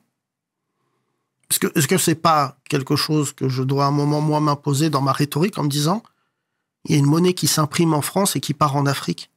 Est-ce que moi, en étant un binational, je n'ai pas la capacité avec des réseaux, avec des coups de fil, à réveiller euh, des deux côtés de la Méditerranée en disant ce n'est pas possible. Ce n'est pas possible de, de continuer à avoir cette monnaie-là. Il y a plein de sujets qui me touchent. Je suis totalement traumatisé par l'incendie à Vaux-en-Velin, dans une cité où des gamins sont morts. Ce que je veux dire, c'est que le fait d'être engagé fait que tu ne prends jamais de vacances, en fait. Mhm. Et, et je te dis, avant, je prenais ça euh, dans ma chair. Tu vois, quand il y avait un truc comme ça, ça me, ça m'affectait. Et ces trois dernières années, j'ai appris à prendre un peu de hauteur pour de multiples raisons, parce que sinon, c'est quotidien. Tu vois, c'est quotidien. Tu passes ta vie à dire non, mais si, mais ça. Et en fait, la grande interrogation que j'ai eue, et là je te rejoins, c'est que j'en ai beaucoup voulu euh, au reste du show business. Puis j'ai lu une très belle phrase d'un philosophe tu, peux tout changer sauf la nature humaine. Mhm. En fait, les gens, tu peux pas les changer. Il faut les prendre comme ils sont ça. et prendre chez eux ce qui te j'allais dire, ce qui te satisfait. Avec une limite, hein. moi, je suis effaré de voir des gens. Tu leur dis, lui, c'est un facho. Il dit, ouais, mais avec moi, il est gentil. Oui, mais facho, ça annule tout le reste. Mm. Mais sinon, sur le reste, il y a des gens aujourd'hui qui sont d'une bienveillance. Et ce qui m'intrigue le plus, et je te le dis, c'est le silence du moment. Une très belle phrase qui dit le silence est un bruit horrible. C'est vrai, frère. Là, j'ai jamais vu autant de taiseux chez les Arabes et les Noirs et sur les gens de quartier. Plus personne ne parle. Parce que c'est tellement douloureux quand tu t'exposes, tellement. C'est une machine, tu vois. Et euh, quand je passais sur les plateaux télé, j'avais des messages qui me, qui me faisaient mal ou des gens me disant Mais tu, tu regardes les émissions télé? Je ne regarde jamais les émissions télé que j'ai fait. Tu vois, je suis pas dans un éco-trip à me taper sur YouTube. Et en fait, par moments, on m'envoie. Et je me dis, mais ça doit être horrible à regarder quand je suis seul face à cinq personnes. Ça fait le show. Et c'est pour ça que je vais plus chez Cyril Hanouna. C'est quand à un moment, euh, Eric Nolot, il se lève pour me frapper comme si c'était j'étais un esclave et lui un maître esclave. Et que aujourd'hui encore, il officie à la télé. Ça, tu vois, j'avais reçu un message d'un Américain, il dit, ça, c'est inimaginable aux États-Unis. Parce que ça réveille en nous une douleur. Tu vois, le white guy qui frappe euh, le niggerfield, le noir des champs, qui le fouette et qui lui dit d'où tu me réponds?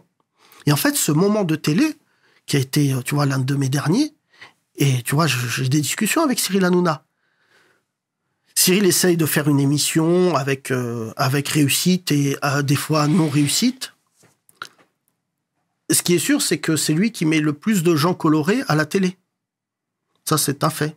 Est-ce que des fois, je suis d'accord avec le contenu du débat et le contenu éditorial La réponse est non, parce que des fois, c'est vraiment la cavalcade, c'est-à-dire tu te retrouves avec... Mais par ailleurs, quand moi, je me suis découvert, en fait, le fait que je critiquais le débat public et que je le nourrissais, tu vois, rien ne m'oblige à aller dans ces émissions télé. Mais je dis souvent aux gens, allez-y. Parce que c'est ça, tu vois. Chacun a l'insulte par rapport à sa couleur de peau. Les Renois, c'est, c'est un communautaire sectaire. Non, il est venu, il t'a dit, ça va pas fort. Tu vois, je le dis ici, le frangin, le petit frère Tidiane qui est mort à, à Thiers, ça m'affecte de ouf de savoir qu'un petit frère Renoir est décédé dans ces conditions-là et que ça pose pas la question sociétale de savoir ce qui se passe dans nos collèges et dans nos lycées. On peut pas laisser nos petits frères et nos petites sœurs aller à l'école et revenir morts. Tu vois? Est-ce que tu crois que ça me touche pas depuis deux semaines de pas voir des gens dans le monde artistique s'approprier cette histoire? C'est là, c'est sous tes yeux, frangin. C'est très grave. Et c'est vrai que c'est- dur et c'est c'est très juste que, ce que tu es en train de dire. Et, et sans transition, ou du moins pour rester dans le thème, euh, comment tes enfants te perçoivent aujourd'hui? Perçoivent tes combats Parce que je sais pas quel âge ils ont, mais du moins ils ont vu le ils ont, ils ont certainement dû voir leur papa sur les plateaux télé en train de se bagarrer, tu vois, au sens propre. Presque, hein, et au sens figuré, avec, euh, avec certains chroniqueurs, etc. Ils ont. C'est quoi le feeling? Ils ressentent une forme d'injustice? Non, non, non. J'ai éduqué mes enfants loin de, de ce monde. Il y a un humoriste qui m'a dit ah, Je savais pas que tes enfants étaient aussi vieux. Moi, j'ai des filles qui, qui ont 16 et 17 ans aujourd'hui. J'ai un fils de 7 ans. J- Si, tu veux- si je peux me permettre, j'étais papa très jeune. Euh, je, laisse mes enfants loin de ce métier. Je leur donne pas des, velléités artistiques, mais je souhaite ça d'ailleurs tous les artistes. Ne nous imposez pas vos enfants. Soit ils sont très bons. Euh, Jean-Pierre Cassel, Vincent Cassel, mais tout le monde n'a pas le privilège d'avoir, euh, tu vois, un enfant talentueux. Je veux pas qu'ils trichent dans la société dans laquelle nous sommes. Ils ont grandi dans un théâtre euh, dont je suis actionnaire à Paris. Mes enfants ont grandi, c'est des enfants qui ont grandi dans le monde artistique. Mais je veux pas qu'ils rejoignent ce métier qui, selon moi, quelque chose de pénible, tu vois. Tu veux jamais pour tes enfants qui passent par euh, là où t'es passé. Donc ils sont, ils sont conscients. Si ta question est celle-ci, ils sont conscients de qui est leur père. Ça leur a donné de l'ambition pour eux-mêmes, c'est-à-dire que ce sont des, des enfants engagés. J'ai plus de problèmes avec l'enfant de 7 ans qui, comme tout enfant de 7 ans, est égoïste mais qui est un enfant magnifique. Et, et pour mes filles, non, c'est. J'ai des enfants métis, donc euh, ça change la donne, tu vois. Mes enfants, ils sont. Ils sont blancs de leur mère et, et, et arabes de mon côté. Donc, ils sont, euh, ils sont cette société qu'on a créée annexe en France, qui sont les enfants du métissage, qui sont des enfants qui portent une double culture. Mhm. Donc, de facto, tu es engagé, je pense, quand tu es métissé, parce que tu t'intéresses à des cultures. La vraie interrogation, pour moi, Frangin, c'est de savoir euh, quel monde je laisse à mes enfants. Et quitte à donner euh, de ma vie pour ça, je ne supporterai pas l'idée, je t'en parle avec émotion, pardon, que mes enfants vivent les humiliations que moi j'ai pu vivre, qui sont déjà moindres que celles que mes, parents ont pu vivre. Et pour moi, le combat de ma vie, euh, c'est celui-ci. Je veux que mes enfants se disent, notre père, il a essayé. Est-ce qu'il a réussi? Le temps jugera, mais il est hors de question que mes enfants, quand ils arrivent euh, pour le truc le plus primaire devant une boîte de nuit, ils se disent Ah, on rentre pas. Non, c'est la boîte de nuit de votre père. Donc vous rentrez. Voilà le. Ça, c'est pour le plus primaire. Et sur le côté scolaire, mes enfants, il n'y a pas d'interdit. Je vous déconseille le monde artistique. Si demain vous voulez le faire, faites-le. Et je serai très heureux la question même de celle-ci, elle s'oppose. C'est pas d'interdit scolaire. Là où moi, euh, si je disais à mon père, je vais faire des études, il m'aurait dit ramène un BTS, c'est déjà pour nous. Ce qui me plaît, c'est pour ça que pour provoquer les racistes, je leur dis, nos enfants, je crois que les racistes, ils sont pas prêts psychologiquement à ce qui arrive. Éduqués, bosseurs, suivis scolairement, c'est ce que je dis dans mon spectacle. Nous, il n'y avait pas de suivi scolaire. Nos parents, c'était des ouvriers, ça travaillait dur. Là, toi, tu vas être concerné. Tu vas poser cette question que nos parents, les pauvres, n'avaient pas les moyens de poser, mais ils vont te dire raconte-moi ta journée d'école. Ah, c'est intéressant, parce que moi, je faisais pas ça. En ça, c'est pas de l'assimilation. En ça, nous sommes français. Je dis pas qu'au Maroc, ils le font pas loin de là. Mais quand tu permets les rêves à tes enfants, c'est ta mission, elle est réussie. Donc moi, quand mes enfants me disent je veux aller à New York faire mes études, et que la frangine, euh, sa sœur, elle elle me dit mais moi je vais à Oxford. Mais frangin, on a déjà gagné. Et aujourd'hui, je le dis parce que peut-être que des gens regardent en se disant oui, mais moi, frangin, même un chauffeur-livreur, il peut payer la scolarité de ses enfants. Si aujourd'hui tu mets plus d'argent dans la scolarité de tes enfants que dans une chicha pomme avec une meuf que tu reverras jamais, tu auras que des jolis problèmes. Déjà, pardon de dire ça, le fait d'avoir des enfants, assez peu d'enfants. Nos parents, c'est vrai, il y a des grandes fratries. Mais aujourd'hui, quelqu'un te regarde droit dans les yeux et te dit j'ai sept enfants, tu vas dire frangin. Si t'es proche, tu vas dire c'est pas sérieux. Je t'explique pourquoi. Parce que tu peux pas t'occuper de cet enfant et de les mettre au top niveau. Un enfant, ça coûte cher à faire monter. Et tu vois, aujourd'hui, je connais un pote à moi, il a quatre enfants. Il attend le cinquième. Il a pleuré quand il a appris que sa femme était enceinte. Et ça m'a fait rire. Parce qu'il s'est dit, gars. Et je lui ai dit, et on a eu cette conversation-là. C'est-à-dire que nos parents, ils ont fait des enfants parce que c'était des Africains en France.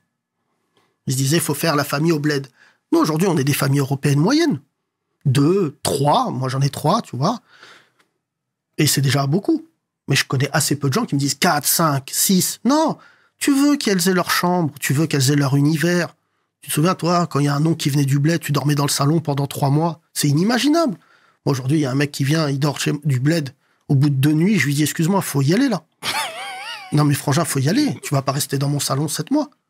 Et tout ça, c'est pas des reproches à nos parents, mais pour te dire ce qui arrive. Il faut valoriser nos enfants parce que, je le dis, nous, c'est déjà trop tard. C'est pas trop tard. On a vécu une belle vie, mine de rien. Mais il faut leur permettre d'avoir des outils qui font que.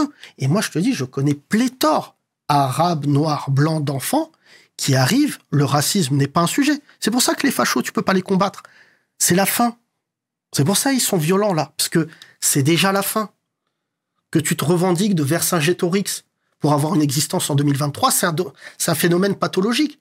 C'est qu'en fait, on est déjà en avance. Évidemment que nos enfants, ils sont ultra complexes. Qu'aujourd'hui, ils voient même pas, ils sont blind color. Ils disent pas, ah oui, c'est un noir. Ils disent, oh, gars, il est cool. C'est nos enfants, ils ont deux catégories, cool, pas cool. Exact. Me fais pas chier avec tes histoires de ouais. Et ça, c'est ce que je te dis aujourd'hui. Mes enfants, je les ai éduqués dans ce sens-là. Leurs mères ont fait un travail formidable.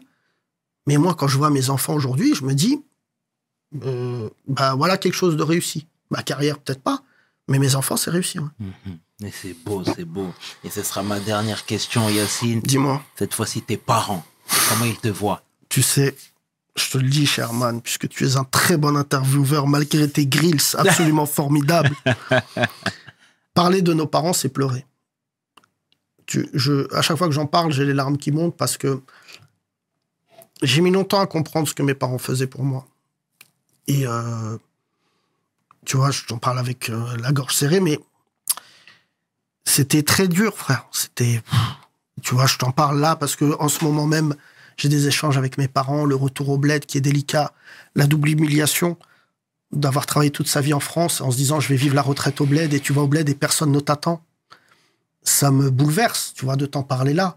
Et j'ai des parents magnifiques. Et j'ai pu être un enfant euh, complexe pour eux parce qu'ils ont essayé de bien faire. euh, Et euh, je le dis ici beaucoup, beaucoup de, beaucoup, beaucoup d'émotions. J'ai envie de dire à nos parents euh, merci.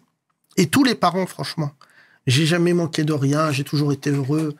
Et tu vois, et aujourd'hui, tu te dis, waouh, tu vois, genre mes parents, ils m'ont enlevé de ma tête euh, le doute. Tu vois, ils m'ont toujours éduqué. Et, et je le dis à titre de provocation, récemment, je le disais. Pardon, je suis très ému. C'est, frère, ils nous ont pas laissé d'appartement, mais ils nous ont laissé une éducation. Et je crois que le patrimoine le plus puissant que nos parents nous ont laissé, c'est ce, c'est ce legs formidable qu'est l'éducation. Rentrer, être propre, bonjour, merci, au revoir. Et tu vois, je me dis, je me suis retrouvé avec ça. Et mon père m'a laissé, euh, il est encore là, mais il m'a laissé des valeurs de ne jamais, jamais, jamais, jamais baisser la tête. Et il me hurlait dessus quand j'étais petit en me disant, tu te rends pas compte, ton grand-père, c'est un tirailleur. Et euh, tu vois, il était engagé, quoi. Et je voyais mon père euh, qui prenait le téléphone et qui appelait le, le trésor des anciens combattants, que d'ailleurs notre euh, Jamel National a débloqué avec le film Indigène, et que Omar a répondu avec le film Tirailleur, puisque maintenant, Magnifique. les tirailleurs vont pouvoir aller vivre euh, au bled avec leur retraite de soldats. Tout à fait. Frangin, je, je- je te le dis avec beaucoup d'émotion. Je suis le fils de Damia Bellatar et de Hassan Bellatar. Mon père est taxi. Toute sa vie, il a emmené des gens à l'aéroport. Et dorénavant, je suis fier qu'ils prennent l'avion. Ma mère, comme beaucoup de mamans, est une femme de ménage qui a les mains, qui a des traces d'eau de javel sur la main. Ça, c'est notre euh, construction. Ça, c'est notre vie. Il est temps que ma génération ouvre la porte de nos chez nous qui comprennent par où on est passé pour être français. Parce qu'on est français. Et c'est un combat de tous les jours. C'est pas quelque chose. Et j'aimerais conclure là-dessus parce que tu me donnes l'opportunité de le faire. Mais il est important de souligner aujourd'hui, Frangin, que de toute manière, on fait, on est, on fait partie de l'histoire de ce pays. On fait partie du, d'un côté positif de l'histoire de ce pays. L'histoire, euh, c'est que ce pays se repose sur nous. Ce, pays a besoin de nous et que j'aimerais, à travers, euh, tu vois, l'émotion de cette interview, dire une chose pour les gens qui regardent. Et t'es vu partout euh, dans le monde, même en Afrique. Aujourd'hui, les gens regardent ton contenu en se disant, il faut pas blâmer la France. La France a fait des erreurs historiques. Le problème, c'est qu'elle veut pas les affronter. Mais que nous, on n'est pas, on n'est pas le problème de ce pays. On est la solution. Et vraiment, je te le dis, je, je, reste persuadé que les beaux jours viennent. Est-ce que ça va être violent entre temps Oui. La communauté kurde en a fait les frais récemment avec un vieux monsieur de 69 ans qui a sorti un calibre en plein Paris, qui a tué des gens parce qu'il a dit j'étais raciste. Il faut pas amoindrir ça. Il y a des fachos qui aujourd'hui sont plus dangereux que jamais. Mais la vérité, c'est que peut-être qu'un jour les gens regarderont ton interview en disant c'est vrai qu'ils sont passés par là. Et donc, euh, je voulais déjà, moi, te remercier, mon cher ami, de dire que tu fais un travail formidable et que je suis très, très fier de toi. Merci pour tes mots, Yacine. En tout cas, à moi de te retourner euh, la politesse, clairement. Merci. tu nous fais du bien, Yacine. T'es spontané, t'es courageux. Ah, c'est Et, normal. et- et- et merci pour, euh, pour, euh, pour cet élan de générosité. Hâte de voir jusqu'où ça va aller, mais je suis très fier d'avoir fait cette interview. Merci, mon frère. Merci, Merci, mon frère. C'était le tiers avec l'homme que l'on nomme Yacine Bellatar pour We Hustle. Mes paroles valent tiers. Peace. We hustle, baby.